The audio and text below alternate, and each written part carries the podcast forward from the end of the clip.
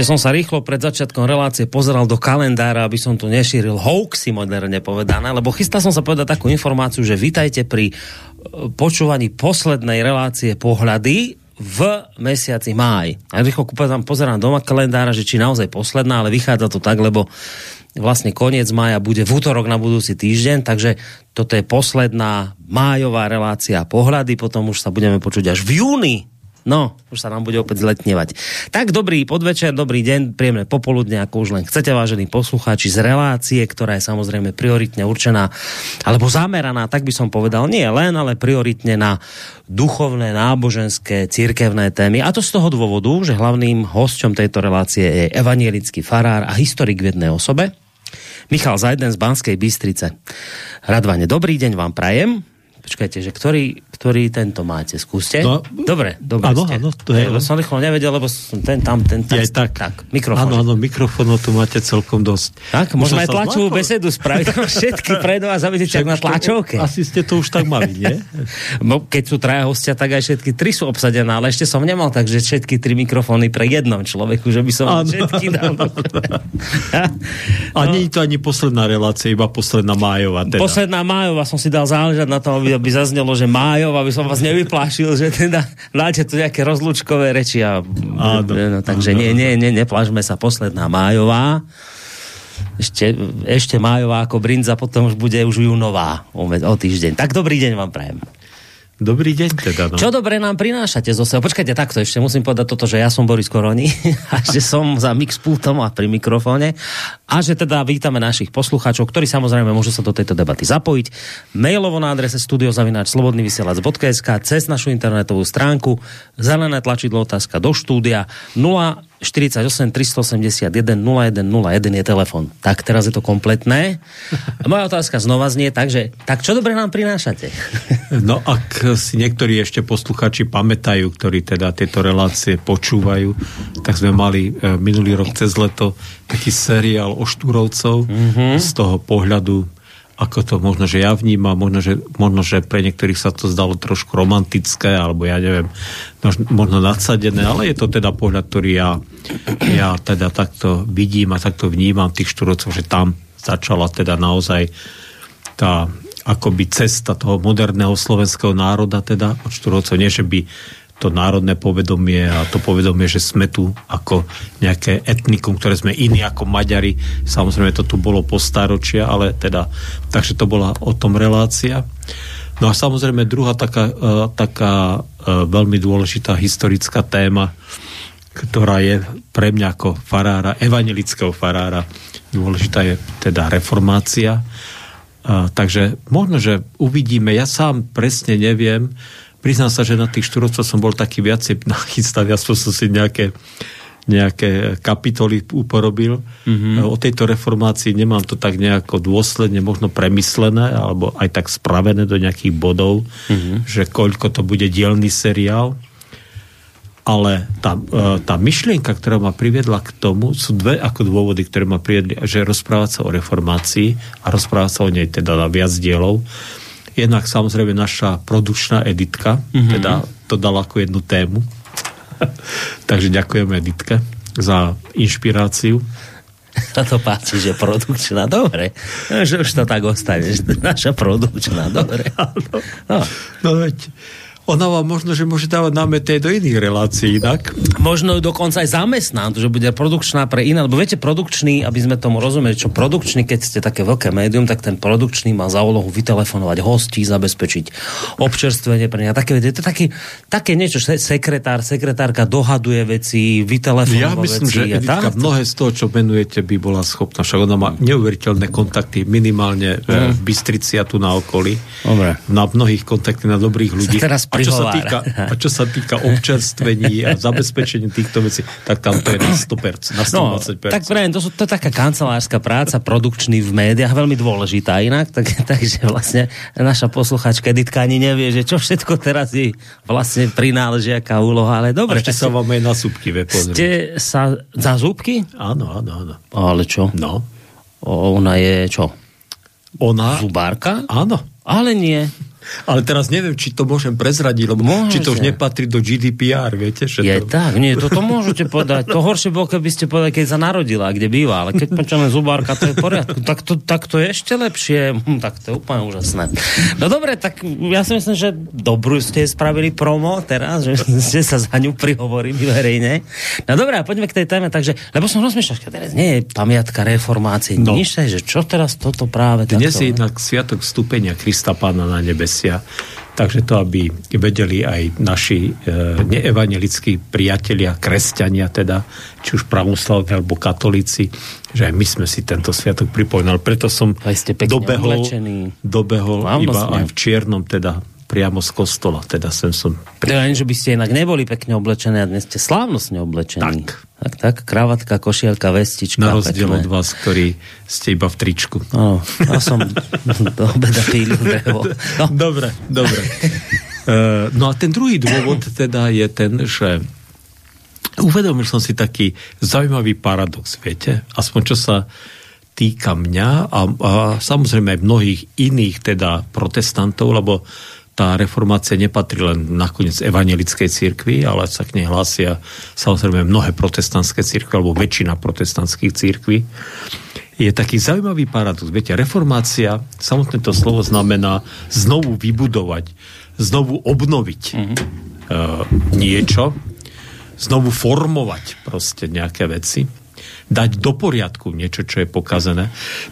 Čiže má v sebe taký náboj e, revolúcie, takej zmeny, niečo, čo rozbí, niečo, čo je zatuchlé, niečo, čo je zakonzervované, niečo, čo proste e, proste e, považujú ľudia za nemenné a tak ďalej a tak ďalej.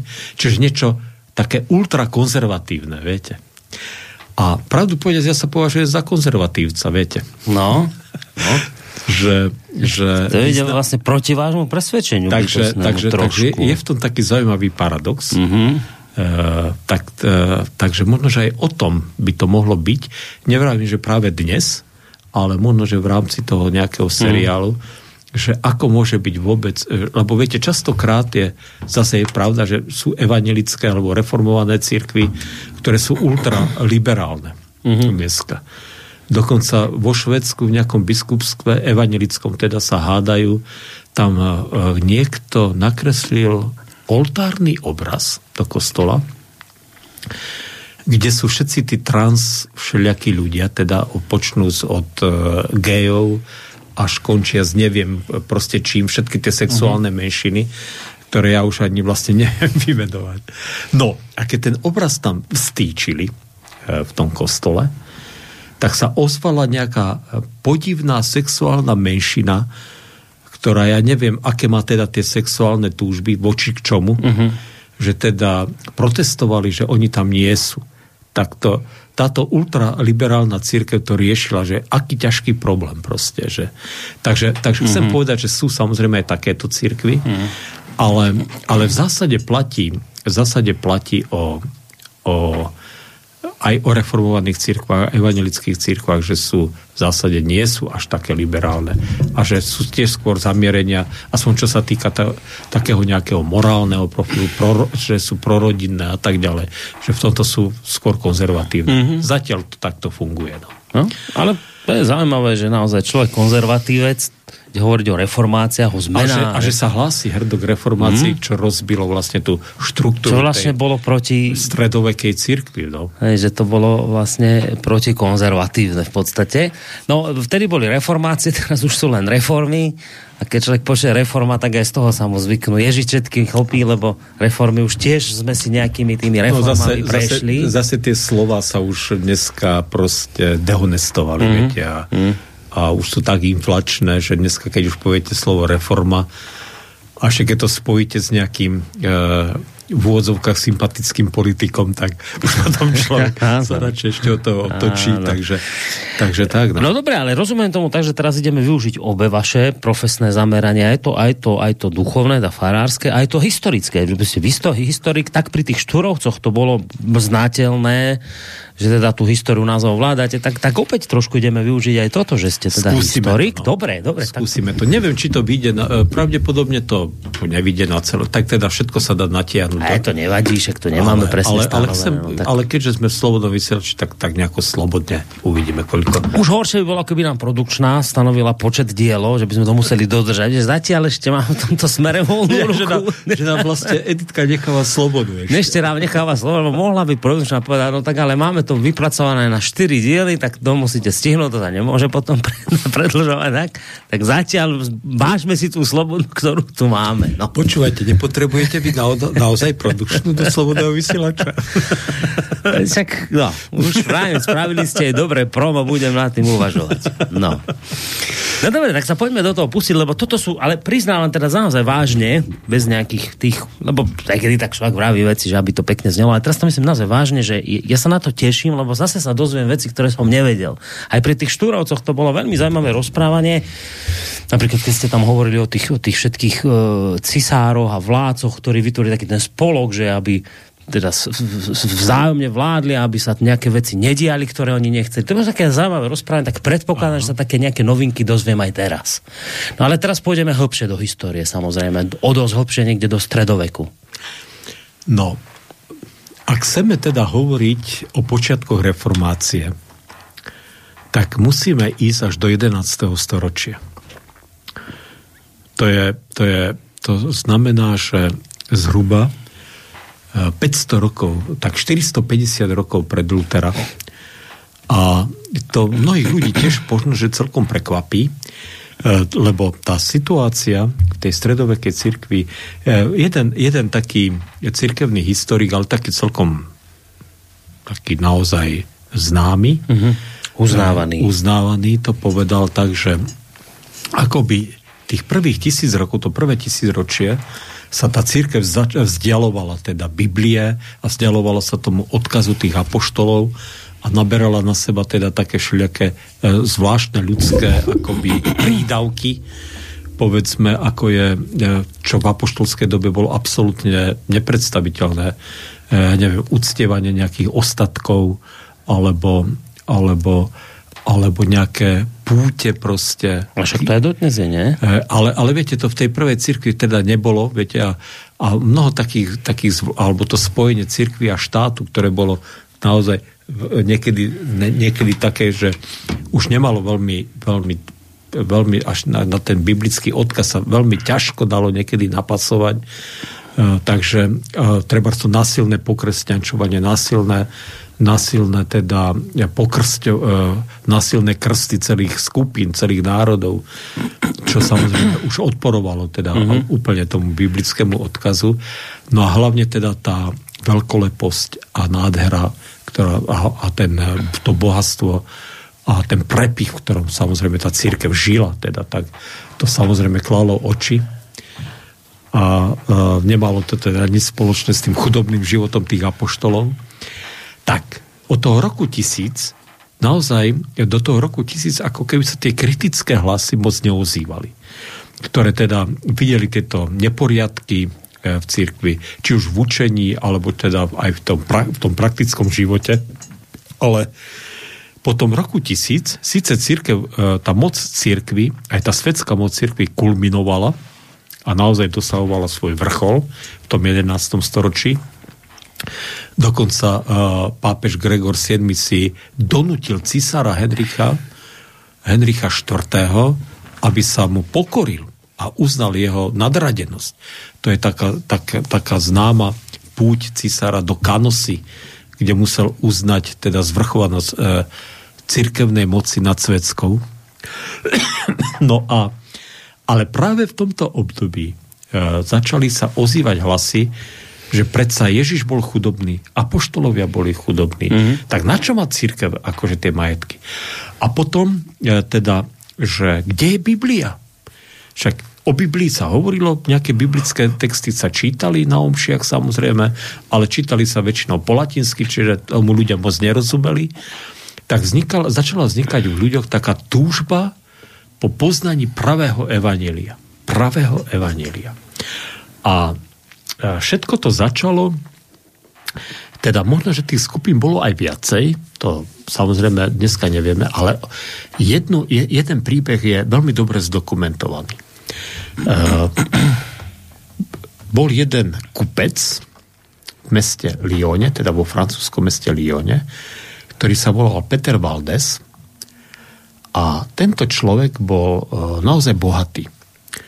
A bol úspešný kupec. No a raz sedel kde si na trhovisku a počul nejakého e, potulného speváka spievať pieseň o svetom Alexiovi. Svetý Alexios to je príbeh človeka, ktorý proste sa vzdal svojho majetku, vzdal sa svojho bohatstva a žil teda ako chudobný a e, všetok voľný čas teda venoval modlitbám a, a Bohu a pomoci blížnym a tak ďalej a tak ďalej.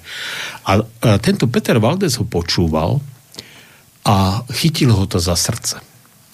Ten príbeh ho chytil za srdce a začal sa pýtať, že tak uh, nemal by som žiť aj ja tak? Nemal by som aj ja svoj život dať do súladu teda s týmto príbehom? A začal teda hľadať odpoveď na to, že či naozaj je to biblický príbeh, či to skorešponduje s Bibliou. Mm-hmm. No, a keďže bol bohatý, tak uh, najal si nejakého mnícha, ktorý mu novú zmluvu preložil, uh, preložil do starofrancúzštiny. On latinsky nevedel, mm-hmm. alebo teda, alebo chábo vedel, a možno, že ani nevedel. Kupci nepotrebovali asi latinsky ani vedieť. To bola vecou vzdelancov, nekupcov. A začal si teda čítať Bibliu e, v materinskom jazyku. Je to príbeh o človeku, ktorý ako jeden po mnohých staročiach, ako jeden, ako laik si otvára písmo a číta si ho. Absolutne protestantský ťah. Viete? Že číta si Bibliu a číta si káze na, číta si káze na hore Ježišovu, ktorá teda hovorí o láske k nepriateľovi, ktorá hovorí o tom, že, že máme milovať proste aj svojich nepriateľov a že ak, aký máme byť. Číta si príbeh o tom, ako, ako Ježiš hovorí Zacheovi, že, že e, pros, Zachez mu, bohatému mladencovi, tak to hovorí, že rozdaj svoj majetok, príď a nasleduj ma mm-hmm. a mhm. budeš mať poklad v nebi. Číta si príbeh o Zacheusovi, o colníkovi, e, ktorý rozdal polovicu majetku, ako ho ukradol, e, ako e, tak, tak mu vrátil štvornásobne. A Ježiš hovorí, dnes sa dostalo spasenie tomuto domu. A číta si teda tieto príbehy a rozhodol sa, že bude robiť presne to isté.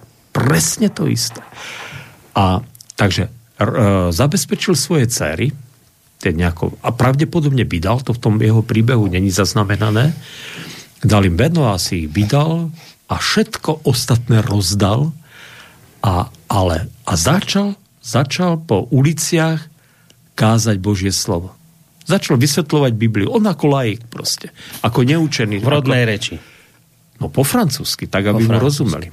Lebo to som sa chcel ešte opýtať, preto ako bude pokračovať, že aby, aby nevznikol teraz nejaký milný dojem, že to tá vtedajšia církev, ona, akože, ona tieto veci hovorila, len hovorila po latinsky a nikto tomu nerozumel, alebo proste tieto veci radšej ani nespomínala vôbec. Že niektoré veci, ktoré sa jej nehodili, povedať. Exist, existuje však dodnes v katolíckej cirkvi tzv. E, breviár, kde sú evanielia, kde, kde sú tie texty, ktoré sa na omšiach čítajú, samozrejme mm-hmm. biblické texty, ale naozaj sa čítali po latinsky, tak v tej dobe kto tomu rozumel, rozumel. Kto nerozumel, nerozumel. Čiže, čiže nešlo o to, že by to tá církev zamočovala tieto informácie, napríklad, že by nepovedali v kázni, že teda Ježiš rozdal no, majetok, tak či, ale, vieš, že aby sme ale, tomu rozumeli. Ale, ale, ale fungovalo to tak, že Bibliu nemohli vykladať proste laici. A dokonca ani nebolo odporúčané lajkom ani Bibliu čítať, pretože povedali, na to sú učení doktory, ktorí majú na to patent, mm-hmm. ktorí majú na to vzdelanie a to má aj svoju logiku samozrejme, ktorí to teda vykladajú a toho sa vy máte držať. Nepotrebujete vypoznať Bibliu, pretože keď máte nejaký problém, tak prídete za svojim farárom alebo teda za nejakým uh, učeným teda, uh, človekom, ktorý má na to vzdelanie ten a má to na to poverenie mm. a mhm. ten vám teda, ak máte nejaký problém, tak vám ho vysvetlí. Mm-hmm. Ale vy sami sa do Biblie nepúšťajte, pretože to skončí katastrofou. Uh-huh. Čo sa nakoniec aj ukázalo pravdu pre tú stredoveckú církev. no, no. Takže ale... tento chlap urobil toto a začal kázať po francúzsky. Začal kázať. Uh-huh. A ku podivu bol úspešný. Začali sa okolo neho... No, nie, nie je div, podľa mňa zase, viete. To je celkom, celkom pochopiteľné, že keď ten Francúz zrazu počul, že on hovorí o Biblii, ale že to som ja nevedel, tak oni tam hovorili furt, furt po latinsky a som tomu nerozumel, tak to môže človeka zaujať, viete? Niečo nové, niečo... No? A niečo duchovné, niečo veľmi príťažlivé. No a uh, on teda, ten Peter Wald, Valdes, sa samozrejme v tej Biblii dočítal, že Ježiš posielal svojich učeníkov vždy po dvoch. On ich vysielal, aby chodili a kázali evanílium. Takže si povedal, keď to robil Ježiš, tak to samozrejme je príkaz aj pre mňa. Mm-hmm. Tak začal tých ľudí školil a potom ich začal, to boli tzv. bardovia, neviem presne, čo to znamená to slovo vo francúzštine, presne prečo, prečo bardovia, a začali ich teda vysielať, aby chodili a kázali. Čiže nekázal iba on, ale, ale vyučoval tých ľudí a posielal ich. A oni začali chodiť nielen po Francúzsku, ale hlavne po severnom Taliansku, hlavne v Piemonte. Ja presne neviem, aký je rozdiel medzi starofrancúzštinou a to vtedajšou talianštinou, ako sa rozprávalo v Alpách, ale asi tam nebol nejaký, nebola jazyková priepas, alebo je možné, že tí ľudia tam boli dvojazyční na tom pomedzi. Mm-hmm. Ako, ako častokrát na hraniciach sa stáva, že ľudia vedia jazyk jednej aj druhej krajiny. No. A teda celkom, celkom tá prvá generácia zaznamenala celkom zaujímavé úspechy. Nikto nevie presne, koľko ich bolo. Koľko, a, a koľko ich získali ale, ale proste, proste naozaj, naozaj očividne sa k ním ľudia začali hlásiť. A začali teda počúvať to jeho slovo a začali teda príjmať toto evanelium, ktoré títo obyčajní ľudia, neučení teda ľudia hlásali. No, ale Peter Valdes bol tak uh, predchnutý tým horlivým duchom, že on túžil potom, aby to církev posvetila on nechcel ísť proti tej cirkvi. Uh-huh. Ale na druhej strane mal uh, silné povolanie k tomu, že nemôže sa vzdať toho kazateľského povolania. Takže vyhľadal najprv svojho uh, biskupa alebo arcibiskupa v Lione, ktorému teda predlžil túto žiadosť, aby mu povolil kázať.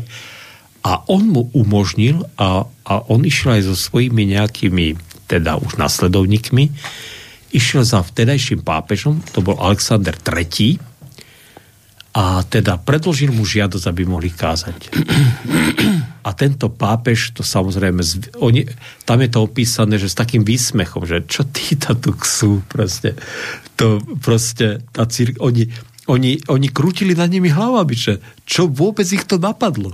Že ľudia, ktorí sú neučení, ktorí nemajú vzdelanie, ktorí nemajú posvetenie od církvy a chcú dokonca kázať, sú dokonca tú Bibliu si ešte preložiť do nejakého iného jazyka, ako, do, ako, ako bola v latinčine, čak to bolo, to bolo proste, proste nie, e, zakázali im to, ale neprenasledovali ich ešte.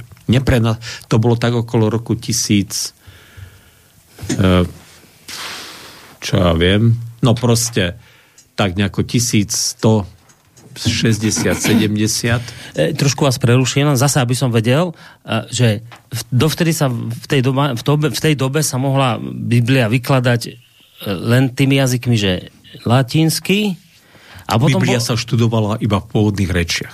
No teda. dobre, že latinsky, grécky, ale potom aj vďaka Cyrilové metodom bolo aj oné, aj, aj staroslovenčina, nie? Ale, ale to pre západnú Európu vôbec neplatilo západnej Európe však nikto slo, staroslovensky neovládal. Mm-hmm. A treba povedať, že Hadrian to síce, e, pápež Hadrian to v 9. storočí povolil Konštantinovi preložiť ten breviár do staroslovenčiny a uznal teda staro... Mm-hmm. Ale neskôr to proste, proste znovu. Stopli to? Samozrejme. No, to lebo tým už sa nikto a treba, nechváli. A, a treba zase povedať, že aj, aj Svetopluk o to až tak veľmi nestal. Mm-hmm. Viete? Hey, ale to sme išli do úplne teraz inej témy. Len som chcel vedieť teda, že, lebo to bol tie liturgické jazyky, viem, že bola aj staroslovenčina. Staroslovenčina tak... sa udržala v západnej cirkvi, lebo, lebo ako v tej ortodoxnej, vo východnej cirkvi, tá sa staroslovenčina mohla používať ortodoxná církev v tom bola e, taká tolerantná, že ona dovolila mm-hmm. v tých národných jazykoch, teda aby sa kázalo, aby sa aj prekladalo písmo, mm-hmm. ale západná církev. Jediný kláštor bol,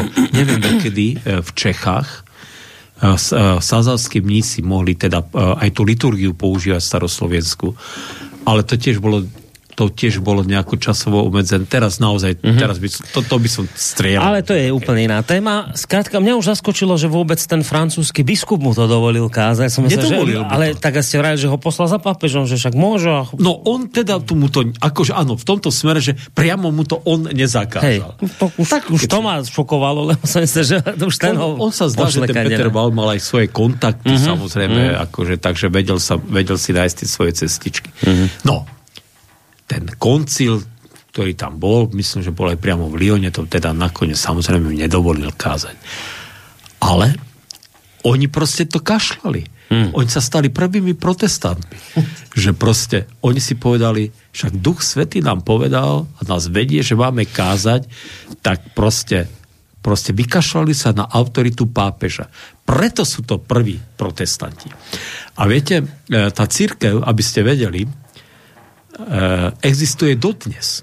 Valdenská církev no, to je známe. existuje dodnes. Dnes je eh, hlavne v severnom Taliansku. Vo Francúzsku neviem, či sú, ale v severnom Taliansku. Je to maličká církev. Ona možno, že má niekoľko desiatok tisíc ľudí.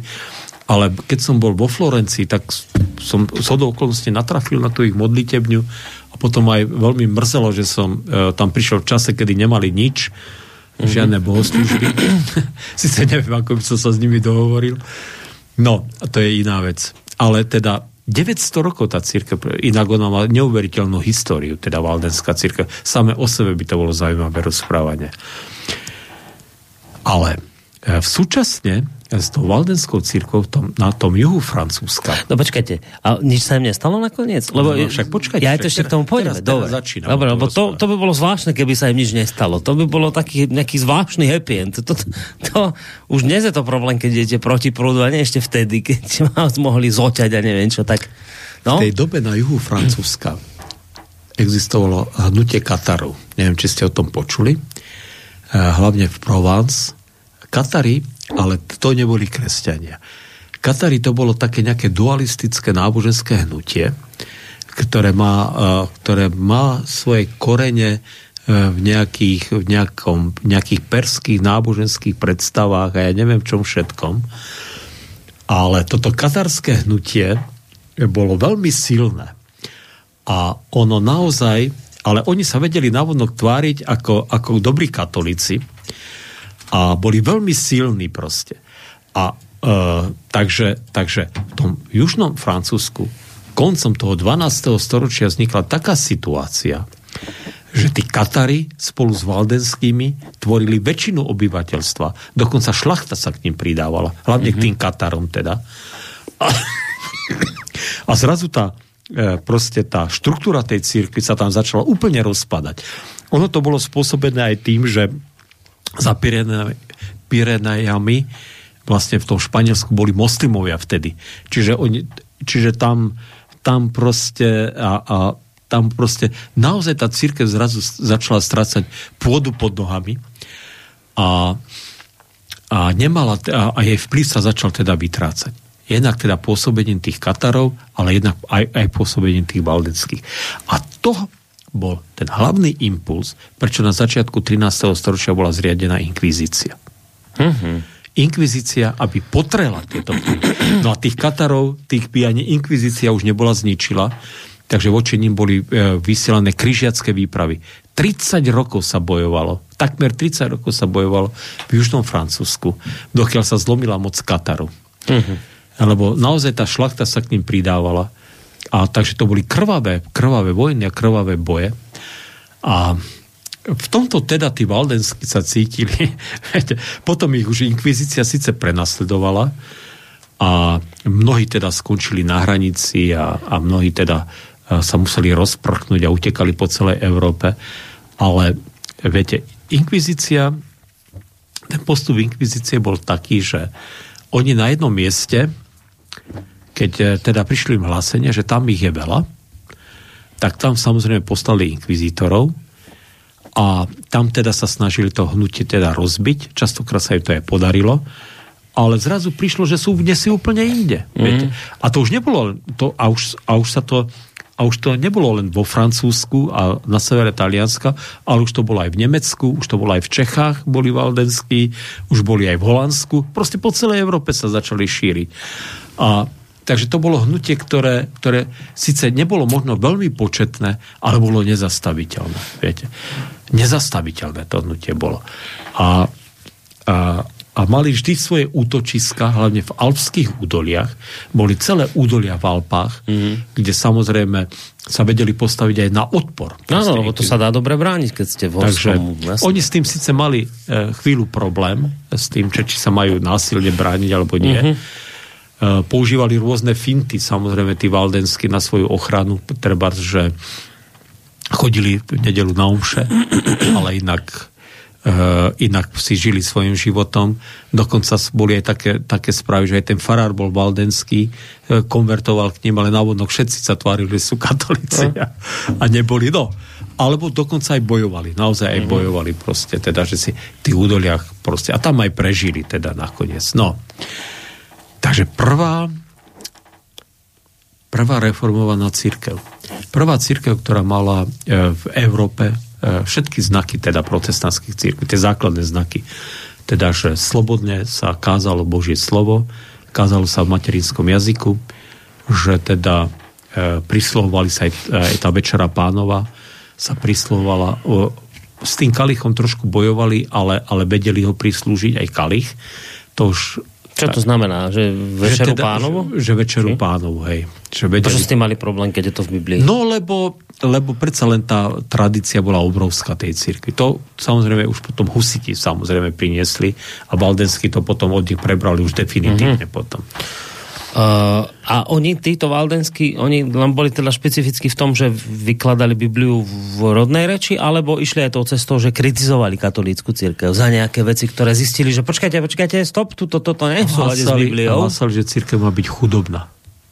Toto uh-huh. bolo ten to bol ten risk, ktorý e, charakterizuje všetky reformov, všet, všetky tých reformátorov že církev sa má vzdať svojho bohatstva a svojho majetku. Čiže už oni začali štípať prvý. Áno, ale viete, blcha ale viete takže prvá vec, hovorím, že inkvizíciu teda na nich nasadili mm. teraz. Ale druhá vec je, že pápež Inocent IV.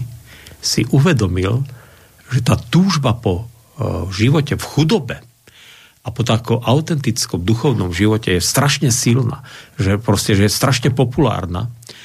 A teda Takže on bol múdry. Sice na jednej strane zriadili inkvizíciu, ale na druhej strane, aby teda mal tých ľudí pod kontrolou, aj normálne, tak dovolil uh, Františkovi z Asisi, aby zriadil františkanský rád. A potom Dominikovi, aby zriadil Dominikán, Dominikánov, viete. Františkáni uh, existujú vďaka Valdenským. To je môj názor. Keby neboli Valdenskí, tak Františkani by nikdy nedostal, František zase si by nikdy nedostal súhlas riadiť svoj rád. Oni môžu žiť v chudobe, ale samozrejme oni sa pápežovi podriadili. Mm. Preto môžu, e, mohli, môžu Františka však dodnes v rámci katolickej cirkvi existovať. A e, sú také, také, také náznaky, že František e, mal s valdenskými veľmi dobré vzťahy a poznal veľmi dobre valdenské hnutie. Mm-hmm. Ale, ale teda podriadil sa autorite pápeža. No a tí Valdensky sa nepodriadili? No jasné, že nie. Nie, nepodriadili. Nie. Aha. Keď im, keď im, lebo, lebo oni, oni Františkani tiež začali kázať po uliciach, ale boli chudobní. Ale najprv museli vyštudovať a najprv museli teda uh, složiť sľub, že budú verní církvi. Čo Valdensky teda v žiadnom prípade neboli ochotní urobiť. No, už tomu rozumiem, to je trošku väčší problém. Že navonok, navonok častokrát vyzerali rovnako, mm-hmm. aj možno, že sa rovnako vystupovali, ale, ale v tomto bol ten rozdiel. Mm-hmm. Že oni boli protestanti a tí zostali katolíci. Mm-hmm. Protestovali proti autorite pápeža, proti tomu, že proti tej e, proste svetskej moci církvy. Takže mm-hmm. tak. A Františkáni, tí si sa boli milí v tom, že naozaj tú chudobu žili, ako podľa Biblie, tak ako ten Ježiš Kristus, ale, ale, ale podriadený Rímu. Tak, mm-hmm. zostali podriadení Rímu, no. Aj Dominikáne. A a častokrát, e, no a najviac inkvizitorov bol z radu Dominikánov a Františkánov potom. ale čo? No. To som nebol povedal. No. No dobre, ten čas nám postupil tak, že bolo by urobiť hudobnú prestávku. Tak aj keď o reformácii, že či si ideme nejaké hrady pre pevné hrať, či čo teraz ideme no, dať. Miro, Miro mi, e, náš e, noclažník Miro mi podsunul takú pieseň, ktorú ja vôbec, teda možno, že sa budem hambiť, že ide, ja neviem. Nevieme, čo ideme hrať. Ale keďže sme na slobodnej pôde, mm. tak uh, je, mal by to byť nejaký tvrdý rok od skupiny Traktor pieseň Horizont. Takže... Tak Dobre. mi, tie slova, ktoré mi citoval z tej piesne, tak tie sa mi celkom páčili, tak som sám zvedavý. Dobre, tak dúfam, že nebude nejaká veľká blamáž, lebo priznám sa, že traktor a horizont to nepoznávam ani ja. Je a dnes, to... Nie, dnes nie to moc duchovne teda. Dnes nie to duchovne, ani aj podľa toho názvu, aj keby som akokoľvek chcel, tak nenájdem tam nejakú tú zmienku o reformácii, tak neviem, uvidíme, či to bude nejak súvisieť. Keby aj nie, tak minimálne, ak sú tie slova naozaj inšpiratívne, tak to podľa mňa padne na úrodnú pôdu. Dúfam, že nič nebude potom ďalej také, že povedzme Miro nedopočúval a potom tam bude ešte niečo. Ne, však čo budeme rozprávať? Poďme si to vypočuť.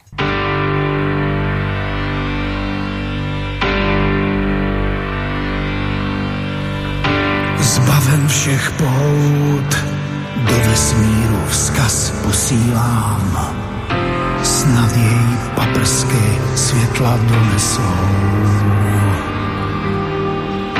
nebeský soud. Dík tajemným posilám. Před námi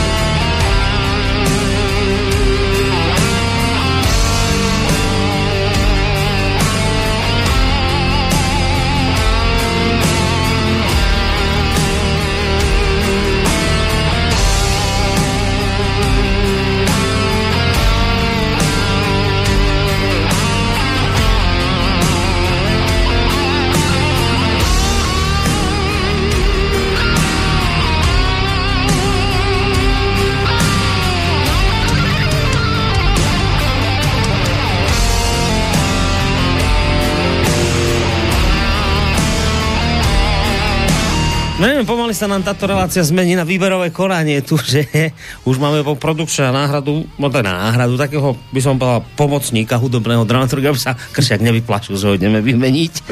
Ale teda Miro sa osvedčil podľa mňa týmto výberom. No to ešte vás môžem potešiť, že obidvaja sú z Novohradu. Dokonca.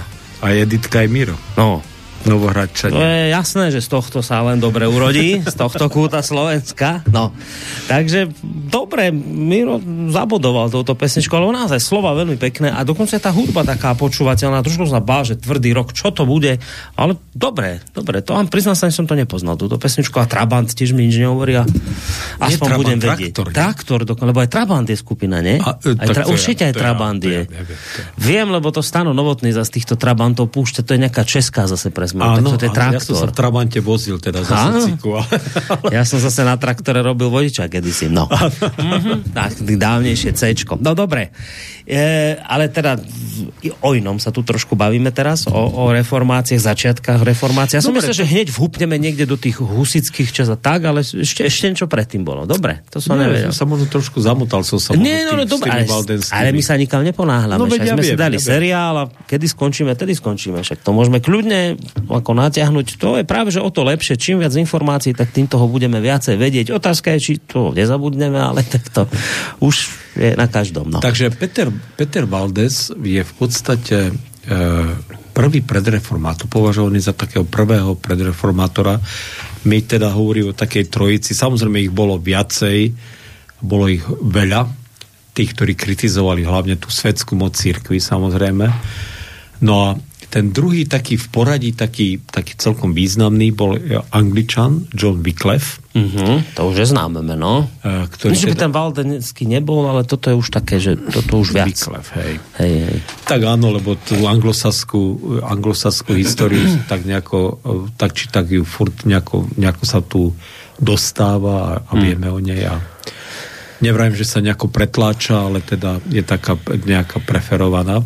No, v každom prípade Valde, toho Val, Val, Teter Val, Valdes. Valdes, te- ten, uza- uzavrieme to happy endom, v jeho prípade to skončilo happy endom, lebo ho nikto nezabil, nezapálil, Áno, neukrižoval, dokonca, dokonca dožil jeho starobu. Že, že Teda. chodil, kázal a kde si na tých cestách, na tých svojich kazateľských výpravách, aj kde si zomrel, nikto nevie kde. No, ale tak pekný život. Dobre, však vtedy ešte teda sa už rozbiehala inkvizícia. Ale ešte. jeho, jeho prívržencov už potom No, teda... tí ty už si- mali horšie, ale on, on teda ako dobre ešte dopadol. No.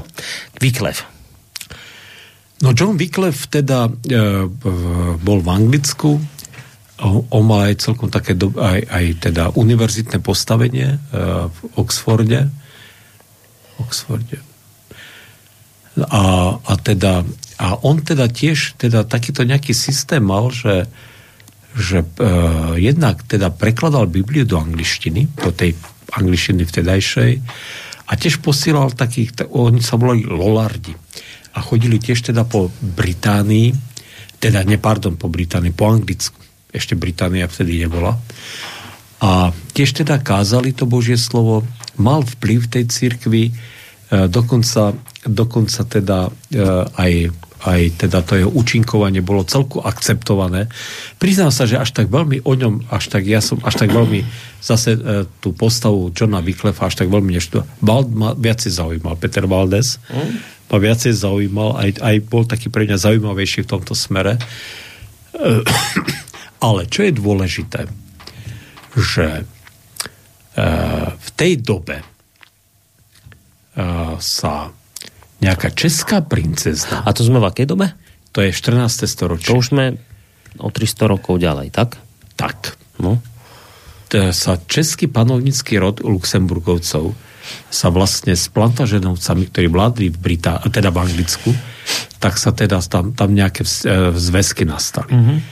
A oni teda, o, o, myslím, že to, či nakoniec Václav IV. nemal č, e, anglickú princezu, ja, no teda fakt, že toto ja neviem takto, takto detailne, ale v každom prípade e, prišli teda tí anglickí nejakí učenci, ktorí už potom po, po Vyklefovej smrti, ktorí udržiavali to jeho učenie, prišli do, na Karlovú univerzitu, ktorá už vtedy existovala, tam mm-hmm. fungovala a Hus na nej pôsobil a donesli Vyklefové spisy. A vlastne Hus, keď čítal tieto Wyclifové spisy, to všetko bolo v latinčine, vtedy v Európe v akademickom prostredí sa používala len latinčina, takže Hus sa nemusel, nemusel učiť po anglicky, pravdepodobne po anglicky ani nevedel. A jeho, jeho tie spisy chytili za srdce. Wyclef, Wyclef naozaj v tej kritike cirkvi zašiel celkom ďaleko a zároveň, zároveň teda aj sa postavil proti niektorým bodom učenia cirkvy, hlavne čo sa týka e, prítomnosti Kristovej vo Večeri pánovej a tak ďalej, tak ďalej. A to všetko bolo e, tomu Husovi veľmi si, jeho to naozaj oslovilo. Uh-huh. A dokonca treba povedať, že Kostnický snem, keď je Husa odsúdil na smrť upálením, tak ho odsúdili ako Vyklefian. Uh-huh. Takže, lebo Vyklefa vlastne počas jeho života teda e, neodsúdili, ale po jeho smrti teda jeho učenie zavrhli a jeho, e, jeho mŕtvolu vykopali a dodatočne ho spálili. No. Takže, takže bolo to tak... Boli očividne nahnevaní na neho, No. je to zretelné z toho. Áno, áno. Inak, inak, inak myslím si, že Anglič, Angličania vždy boli takí trošku nezávislejší na tom Ríme. Teda aj do tých čias reformácie nebolo. Tam mali oni aj svojich, svojich významných samozrejme predstaviteľov aj, aj v tej predreformačnej dobe, teda, ktorí nie vždy so všetkým korešpondovali s Rímom. Je taká pikoška, len ja, možno mi vy pomôžete ako historik, ja neviem, je- na to som chcel reagovať, keď hovoríte, že ho vykopali a znova spálili, že si dávali takú robotu naozaj, že tak ich hneval, že ešte toto preň ho urobili, a teda pre, preň ho proti nemu, že tak, že bolo také niečo, že nejaký pápež bol tak naštvaný na svojho predchodcu, on už dávno zomrel, ten pápež, on dal vykopať a ešte s ním súdu robil. S tou mŕtvolou pápeža musel sedieť tá mŕtvola niekde na nejakom To bolo v tom 10. tróne. storočí, to bolo to naozaj také, také temné storočie. Také zveriny sa diali dosť veľké vtedy. Ale to vtedy, ten úpadok pápežstva v tom 10. storočí bol tak drastický a tak hrozný, že to samozrejme aj, katolickí hist- historici samozrejme to mus, priznávajú však samozrejme, mm. Že, že to, bolo, to bola katastrofa teda. To, akože to, to boli takí pápeži a takí ľudia, ktorí sedeli na tom pápežskom stolci, že, uh, že to bola teda... Dokonca tam bola jedna žena, ktorá proste najprv tam da, dosadila svojho muža, potom svojho milenca, potom svojho syna, no proste. No, jak za proste, pápeža? Za pápežov, no. Ú, Bola ona dôležitejšia ako všetci pápeži, no tak. no, no, tak, Ale to je, ale, to, ale, ale fakt je treba zase povedať, že aj tá stredoveká církev sa z tohto vyhrabala zase. Že, že proste toto, toto dokázala nakoniec prekonať a dokázala teda nakoniec ísť ďalej teda v tomto hmm. smere. Veď, dobre, tak. No. No. Ale, ale takéto veci sa diali, že aj súd s mŕtvým pápežom bol. že? A teda mu ten vravil, proč nás za asi toto spravil, ona sa sa mŕtvola sedela na tom, on mu tam niečo rozprával, a súdil ho a ho odsúdili a až potom mohol znova do hrobu, či neviem, čo sa stalo, ale, ale takéto veci sa diali v, hroznom, temnom stredoveku. No, Vyklef teda prežil, tiež, Prežil do smrti, ale, ale, Ale po smrti už po smrti už teda bol spálený. Poďme, no. poďme k Husitom. Ale k Husitom ideme? Ak sa ešte sa nám podarí niečo o tom podarí, ja už vám do toho nebudem veľmi skákať, čiže len chápem to, že, že Vyklef nadchol, Vyklef priamo nie, ale tie jeho spisy nadchli Husa, že on, on to vtedy asi bol taký no, vysokoškolský Tam pedagóg. toto. dokonca na Karlovej univerzite prednášal aj Petr Payne, ktorý sa potom stal jedným z takých významných predstaviteľov husického hnutia. Mhm. Mm-hmm. To bol vlastne taký už naturalizovaný Čech, ale on bol vlastne s pôvodom Angličan teda, eh, ktorý potom v tom husickom hnutí hral celkom významnú úlohu a naozaj eh, pomohol aj, aj keď boli tie rokovania medzi husitmi a, a církvou, aby im dovolili teda nejako fungovať mm. podľa ich nejakého podľa ich mústry, tak tam zohral svoju zaujímavú úlohu. Takže Jan Hus, keď teda pôsobil na, uh, na Karlovej univerzite a keď sa stal teda týmto vyklefianom, uh, on vlastne samozrejme bol vysveteným kňazom a v všetkých kostoloch v Prahe sa kázalo teda, omše boli samozrejme všetky po latinsky. Ale inak kázne mohli byť teda v tej reči ľudu, ale kázalo sa všade po nemecky. A tí českí mešťania, ktorí boli v Prahe, tak zriadili betlémskú kaplnku. A oni teda povolali Husa za kazateľa do tejto betlémskej kaplnky. On mal jedného zaujímavého predchodcu, e, ktorý sa volal Jan Milič, e, ktorý tiež, ale on bol niekoľko desiatkov rokov pred, e, pred Husom, ktorý tiež kázal teda česky v Prahe, ale a teda bol veľmi ohnivý kazateľ vraj a teda pamiatka na neho bola však asi stále živá, ale faktom je, že keď Hus začal kázať v tej betlemskej kapli, kde sa natlačí e, e, asi 3000 ľudí, tak e, teda mal obrovský úspech. Obrovský úspech. A to ako, ako, ako, ako naozaj tie jeho kázne boli veľmi kritické voči církvi, voči, voči svetskej moci církvi. Ale keďže Hus samozrejme bol, uh, veľ, uh, bol veľmi v blízkom styku aj s, uh, s kráľom Václavom IV., takže mal aj naozaj vplyv aj priamo na kráľa, v tej dobe teda tam bol arcibiskup Praský, s ktorým si on moc nerozumel, takže tam samozrejme rôzne konflikty boli. A treba s e, takou husovou zásluhou, určite je, jednou z husových zásluh bolo, že tá Karlová univerzita až do roku 1409 e, mala boli tam akoby štyri národy. A každý národ tam mal jeden hlas. No, ale tie štyri národy, jedni boli Sasi, druhí boli Bavory, tretí boli, tuším, e, Šváby, alebo teda tiež nejakí Nemci, a iba jedni, ma- Češi mali iba jeden hlas. Mm. A Husovou zásluhou teda bolo, že, že Václav IV to zmenil, že Češi získali tri hlasy a, a Nemci, Nemcom dostali iba jeden hlas. Čiže mal naozaj Hus aj vplyv na také postupné teda uh, také nejaké české sebavedomie mm. alebo české nejaké národné, neviem, neviem v tom stredoveku to, o tom národnom obrodení alebo Hej. o tom o národnom povedomí hovoriť, ale v každom prípade teda uh, to české sa zase dostával, zač, To- začalo dostávať do popredia. Pomyslím dekret Kutnohorský. Kutnohorský dekret, áno, výborne. A, a to, ale to, že čo neviem, že to, keď sa tam vlastne tie hlasy presadili, tak to znamenalo, že české, že mohli po česky učiť študentov na tej univerzite Karlovej? Či čo to že, spôsobilo? Že české záujmy boli na prvom mieste.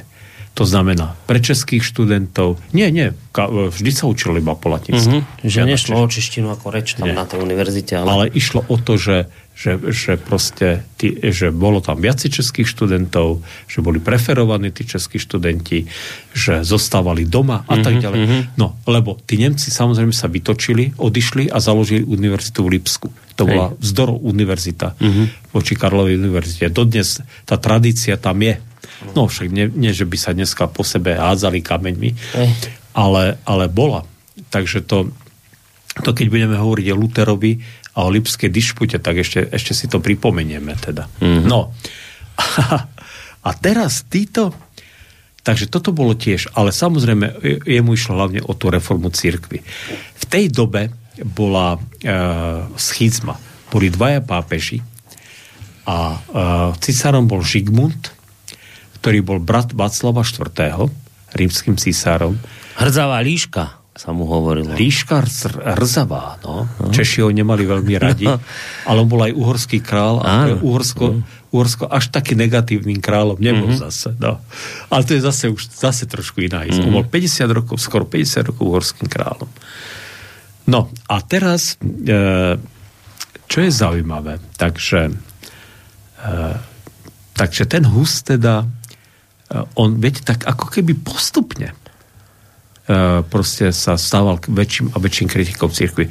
Ako keby, to je také ako keby svetlo, ktoré sa mu postupne rozjasňovalo. Že objavoval veci, ktoré proste e, akceptoval a príjmal, ktoré boli voči cirkvi kritické. Mm.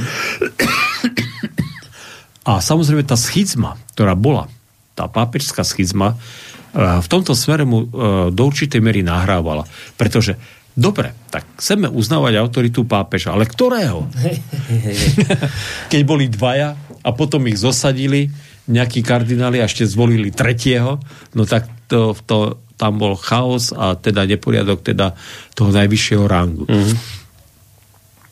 Ale napriek tomu teda tá jeho kritika církvy bola tak nesmierna, že predsa len nakoniec arcibiskup e, vymohol u pápeža, ktorého v tej dobe Václav IV. podporoval, vymohol tzv. interdikt pre Prahu. To znamená, že pokiaľ Hus by bol zostal v Prahe, nesmeli sa vykonávať žiadne církevné obrady.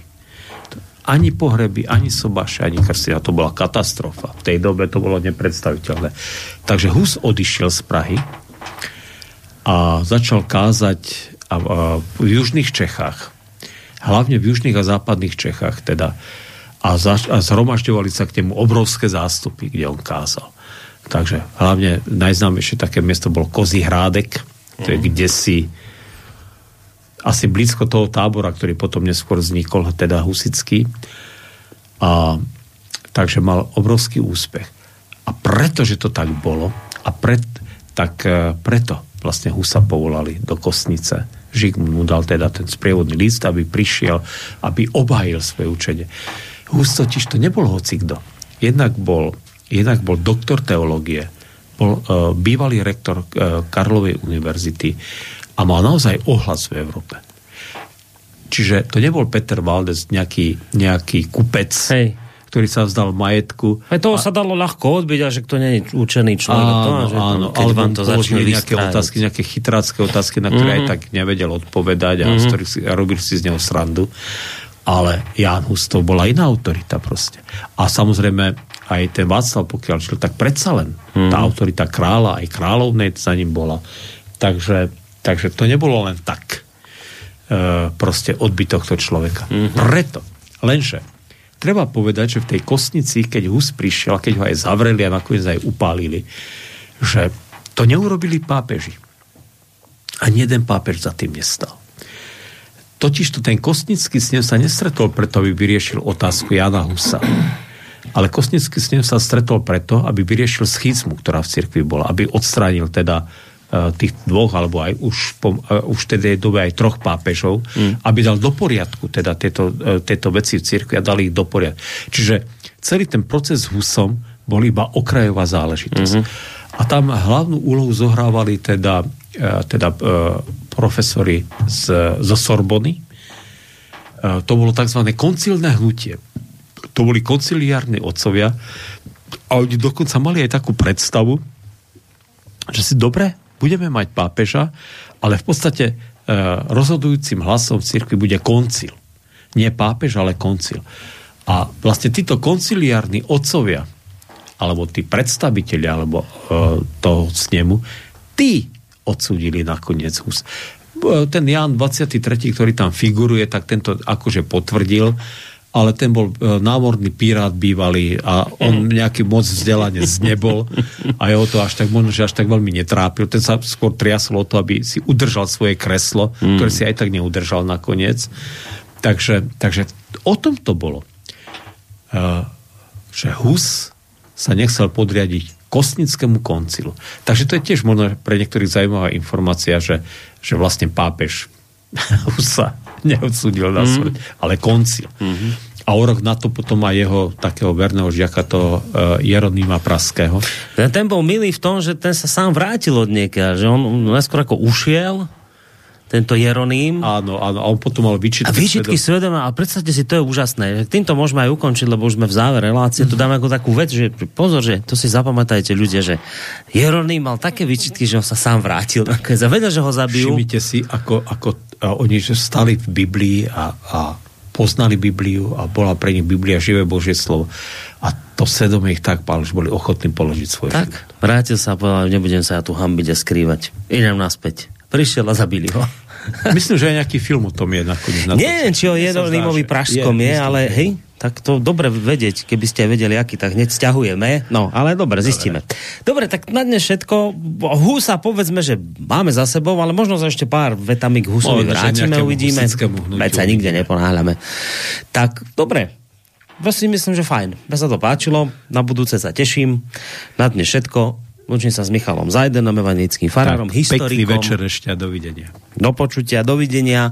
No a my sa o hodinku počujeme z relácie Dualog. Budeme sa rozprávať o tom, že predstavte si, v Čechách odblokovali dezinformačné weby, ktoré po februári zablokovali, zistili, že už aj pominuli dôvody na ich blokáciu, tak sa o tom budeme rozprávať, že čo sa také udialo, že už teda pominuli dôvody. S Petrom Žantovským a Stanom Novotným samozrejme. Tak, ale to bude až o hodinku, zatiaľ všetko, lučí sa s vami Boris Koroni. Táto relácia vznikla za podpory dobrovoľných príspevkov našich poslucháčov. Ty, ty sa k ním môžeš pridať. Viac informácií nájdeš na www.slobodnyvysielac.sk Ďakujeme.